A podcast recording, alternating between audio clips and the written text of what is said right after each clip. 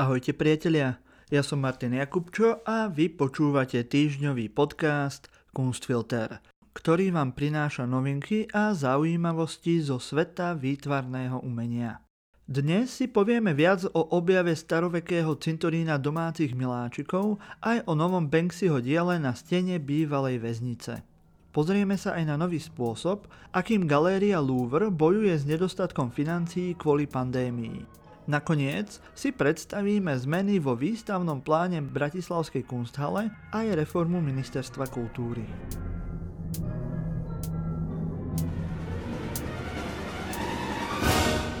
V blízkosti staroegyptského prístavného mesta Berenice sa archeológom podaril objaviť zvierací cintorín. Miesto datujú do obdobia 1. storočia nášho letopočtu. Na cintoríne sa nachádza takmer 600 zvieracích hrobov, z ktorých až 90% patrí mŕtvým mačkám. Archeológovia však odkryli aj pochované psy či makaky. Archeologický objav, ktorého výskum vedie poľská archeologička Marta Osipinská, má však niekoľko vlastností, ktoré ho odlišujú od typického pochovávania zvierat v starom Egypte. Napríklad, žiadne z pochovaných zvierat nebolo munifikované, hoci doteraz sa archeológovia stretávali najmä s munifikovanými mačkami, zvyčajne v chrámoch. Ďalším rozdielom je rôznorodosť druhov zvierat v jednej lokalite. Rovnako ako aj použitie množstva rozličných pohrebných praktík. Poslednou zvláštnosťou, ktorá tento cintorín najviac odlišuje od ostatných starovekých egyptských pohrebísk, je absencia pochovaných ľudí. Domáci miláčikovia boli totiž zvyčajne pochovávaní blízko svojich majiteľov. Kostry pochovaných zvierat sa všetky našli uložené v spánkovej polohe. Okrem kostí našli archeológovia v hroboch aj remeselnícke predmety, zvyčajne keramiku, ktorá pravdepodobne plnila ochrannú funkciu, podobne ako sarkofág. Väčšina mačiek je tiež ozdobená korálkovými náhrdelníkmi z kameňa, skla, keramiky či mušlí. Archeologička Bea de Coupere z Kráľovského belgického inštitútu prírodných vied, ktorá sa projektu zúčastnila, objav tohto cintorína komentovala takto. Je to niečo úplne iné ako cintoríny, ktoré vidíme inde. Počas mojej kariéry som videla tisíce a tisíce kostí, no zatiaľ len asi 10 kostier nemunifikovaných mačiek. Podľa jej výskumu môže pohrebisko súvisieť s tým, že Berenice bolo prístavné mesto. V staroveku totiž podľa de Coupere boli mačky zvyčajne súčasťou plavby, kde ich posádka využívala na ničenie škodcov. Marta Osipinská o svojom výskume povedala, že veľa skúsených archeológov ju od skúmania týchto hrobov odrádzalo, keďže podľa doterajších výskumov zvieratá v starovekom Egypte plnili skôr úžitkovú alebo rituálnu úlohu. Osipinská však po výskume pozostatkov zvierat tvrdí opak. A teda, že tieto zvieratá boli milovanými spoločníkmi, o ktorých bolo dobre postarané. Kvôli pandémii koronavírusu je väčšina múzeí a galérií na svete už takmer rok zatvorená. Riaditeľia týchto inštitúcií tak museli hľadať iné spôsoby, ako ostať v kontakte so svojimi návštevníkmi. Väčšina galérií zvolila online prehliadky niektorých výstav či dokonca počítačové hry, o ktorých sme už v Kunstfiltri rozprávali. Väčšina týchto snách však galériám nedodáva žiadne alebo len veľmi minimálne finančné príspevky. Galéria Louvre vo Francúzsku sa však rozhodla ísť inou cestou, aby tieto dva problémy spojili. Kvôli rapidnému poklesu zahraničných turistov a polročnému zatvoreniu podľa nariadení francúzskej vlády stratil Louvre príjem o výške 90 miliónov eur. A hoci bola galéria od júla do októbra otvorená, teraz sú znova zatvorení na neurčito s kompletným výpadkom príjmov. Riaditeľ vonkajších vzťahov Louvre Adel Ziane sa vyjadril, že museli nájsť nové spôsoby, ako zarobiť financie diverzifikovať galériu a čo najlepšie využiť jej meno. Preto sa Louvre spojilo s japonskou spoločnosťou Uniqlo, ktorá na základe štvoročnej zmluvy začala predávať kolekciu oblečenia Louvre. Reprodukcie umeleckých diel sú doplnené o grafické prvky inventárnych čísel či rôznych sloganov. Louvre tiež začalo spoluprácu s firmou Casetify, ktorá vyrába technické príslušenstvo. Vznikla tak kolekcia krytov na iPhony, púzdier na Airpody, stojanov na smartfóny, bezdrôtových nabíjacích podložiek či flašiek na vodu, na ktorých sú vyobrazené niektoré z najdôležitejších žien umenia ako Mona Lisa, Venuša či Sloboda, ktorá vedie ľud na barikády. Malý francúzsky butik Mezo Sarlavon zasa predáva ozdobné vankúše či držiaky na sviečky, ktoré sú inšpirované podstavcami zo záhrady Tualéry. Louvre síce už na svojej webovej stránke ponúkalo rôzne suveníry, doteraz sa však muselo spoliehať na spoločnú online stránku, ktorá zastrešuje obchod pre všetky francúzske múzea a galérie. Teraz však má galéria vlastnú online identitu aj so samotným obchodom. Chceli sme prevziať kontrolu, propagovať čokoľvek, čo chceme, rozprávať svoje vlastné príbehy a osloviť čo najširšie publikum na celom svete. Uviedol Jan Letuer, vedúci sponzorinku Louvru. Reading Prison v Berkshire v Anglicku, ktoré kedysi väznilo aj Oscara Wilda, sa stalo senzáciou potom, ako sa na jeho stene objavila nová maľba britského umelca Banksyho. Minulý týždeň vo štvrtok Banksy na svojom Instagramovom účte zverejnil video, ktoré zachytáva tvorbu tohto diela. Banksy v ňom tiež paroduje kultové videá amerického maliara Boba Rossa. Banksyho video začína úrivkom z Rossovho videa slovami Dobrý deň, volám sa Bob Ross. Rád by som vás privítal v The Joy of Painting. Máte všetky svoje materiály pripravené na to, aby ste spolu so mnou vytvorili fantastický obraz? Dobre. Obraz vo videu sa následne prepne na zachytenie Banksyho práce. Do Banksyho tvorby však naďalej znie Rosov hlas s priateľskými radami k maľbe. Na stene bývalého väzenia, ktoré je zatvorené od roku 2013, Banksy zobrazil väzňa oblečeného v typickej čierno-bielej väzenskej uniforme, ktorý sa na dlhom liste papiera spúšťa k zemi. Papier má imitovať spúšťanie sa na lane zo zviazaných plachiet a na konci je zaťažený písacím strojom. Písací stroj priamo odkazuje na Oscara Wilda, dramatika, ktorý si v tomto väzení odpikával v roku 1895 až 1897 dvojročný trest za hrubú neslušnosť. Tento trest dostal kvôli svojmu homosexuálnemu vzťahu, ktorý bol v tej dobe nelegálny. Budova, ktorá je chránenou pamiatkou, je vo vlastníctve britského ministerstva spravodlivosti, ktoré bude musieť tento mesiac rozhodnúť o ďalšom osude tejto maľby. Banksyho maľba však môže byť spôsobom, ako stavbu bývalej väznice zachrániť. Ministerstvo totiž v roku 2019 oznámilo svoj plán predať túto budovu, čo spustilo kampaň na jej zachránenie spod rúk developerov. Maľba na jej stene tak mohla stavbe pridať umeleckú hodnotu a zabrániť následnému zbúraniu. V minulom diele sme informovali, že potom ako sa nový riaditeľ Kunsthalle Bratislava Jen Kratochvíl ujal svoje funkcie, chystá zmeny vo výstavnom pláne v hlavných priestoroch. Dôvodom je naplňanie koncepcie jej rozvoja, s ktorou do vedenia tejto inštitúcie prišiel a samozrejme aj súčasná neľahká situácia.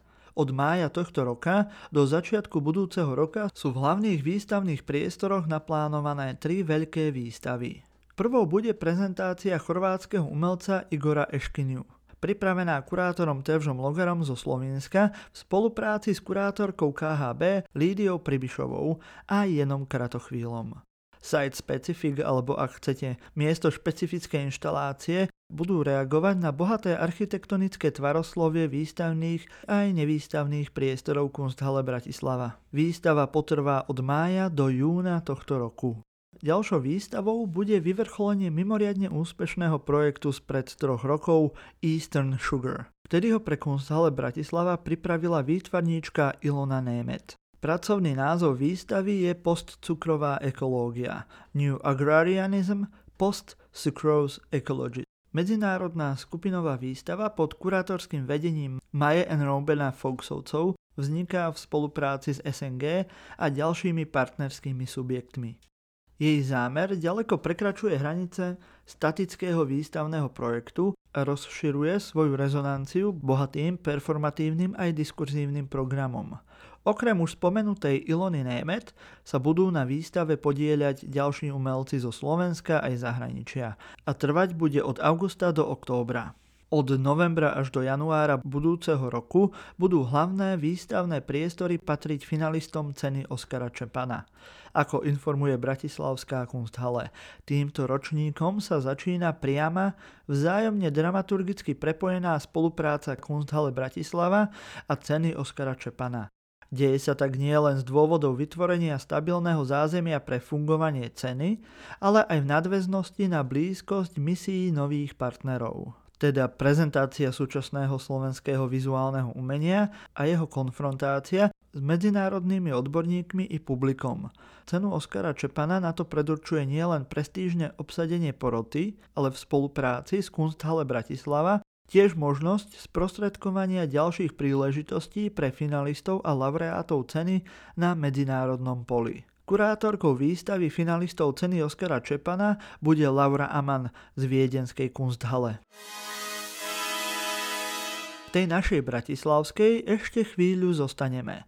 Jej v súčasnosti asi najvďačnejším priestorom je nepochybne Lab ktorý vďaka svojej dispozícii na rohu budovy s veľkými presklenými plochami môže prezentovať výstavy, aj keď sú galérie zatvorené.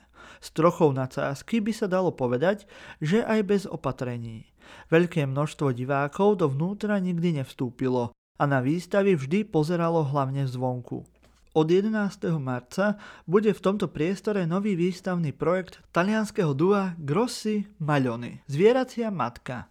Kurátorkou je Lídia Pribišová. Stredobodom je postava matky s inštinktívnymi divokými vlastnosťami, ktorá chráni svoje deti a počas tohto aktu sa stáva desivou postavou. Grossi Maglioni skúmajú ikonografiu spojenú s materstvom ako s niečím desivým, kde sa v obraze matky prelína majestát i hrôza. Ich výskum sa odvíja od sugestívneho imaginária, od prehistorických predstav, v ktorých ženské telo splýva so živočíšnymi a rastlinnými prvkami, cez starovekú mytológiu, mágiu až k sci-fi víziám. Informuje kurátorka Lídia Pribišová.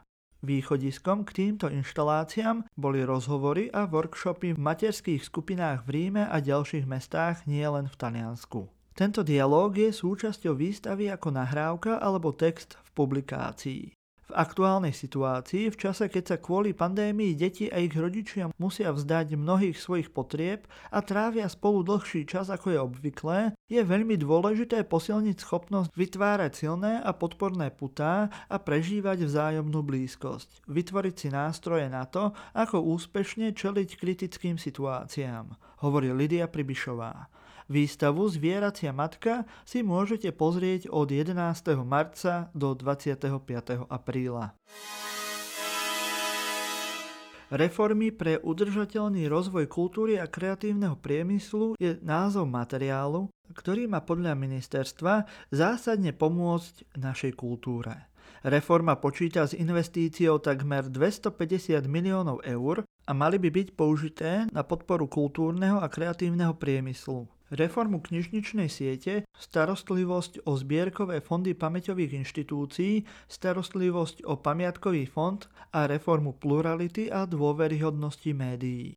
Jedným z cieľom pripravovanej reformy je aj schopnosť lepšie zareagovať na krízové situácie, ako napríklad pandémiu, ktorá v kultúre spôsobila obrovský výpadok príjmov.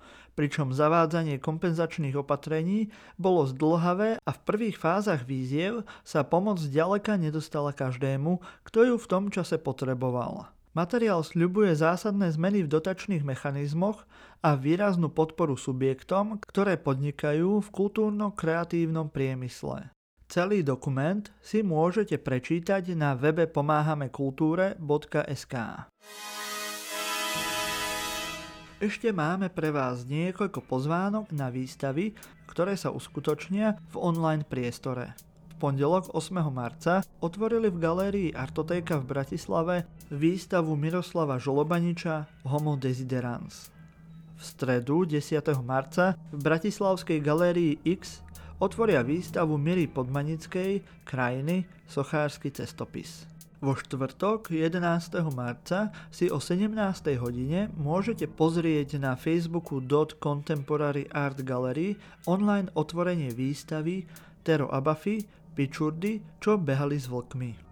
Piatok 12. marca na Facebooku Žilinskej novej synagógy si môžete o 17.00 pozrieť online uvedenie diela inštalácie v exteriéri od Dagmar Schubertovej s názvom Rekultivácia.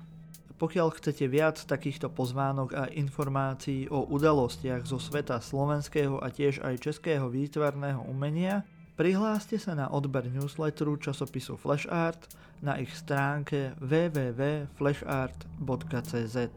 Pokiaľ ste tak ešte neurobili, môžete si vypočuť taktiež aj poslednú časť politikástu Silný výber, ktorý vyšiel túto nedeľu a môžete ho počúvať rovnako ako tento podcast Kunstfilter na ktorejkoľvek vašej obľúbenej podcastovej aplikácii. Budeme radi, ak nám zanecháte hodnotenie na Apple Podcastoch alebo budete sledovať náš Instagram. Prípadne, ak si dáte do sledovania Facebookovú stránku Silný výber. Počúvali ste týždňový podcast o výtvarnom umení Kunstfilter, ktorý pre vás pripravili Luisa Paliusová, Kristýna Slezáková a ja, Martin Jakubčo.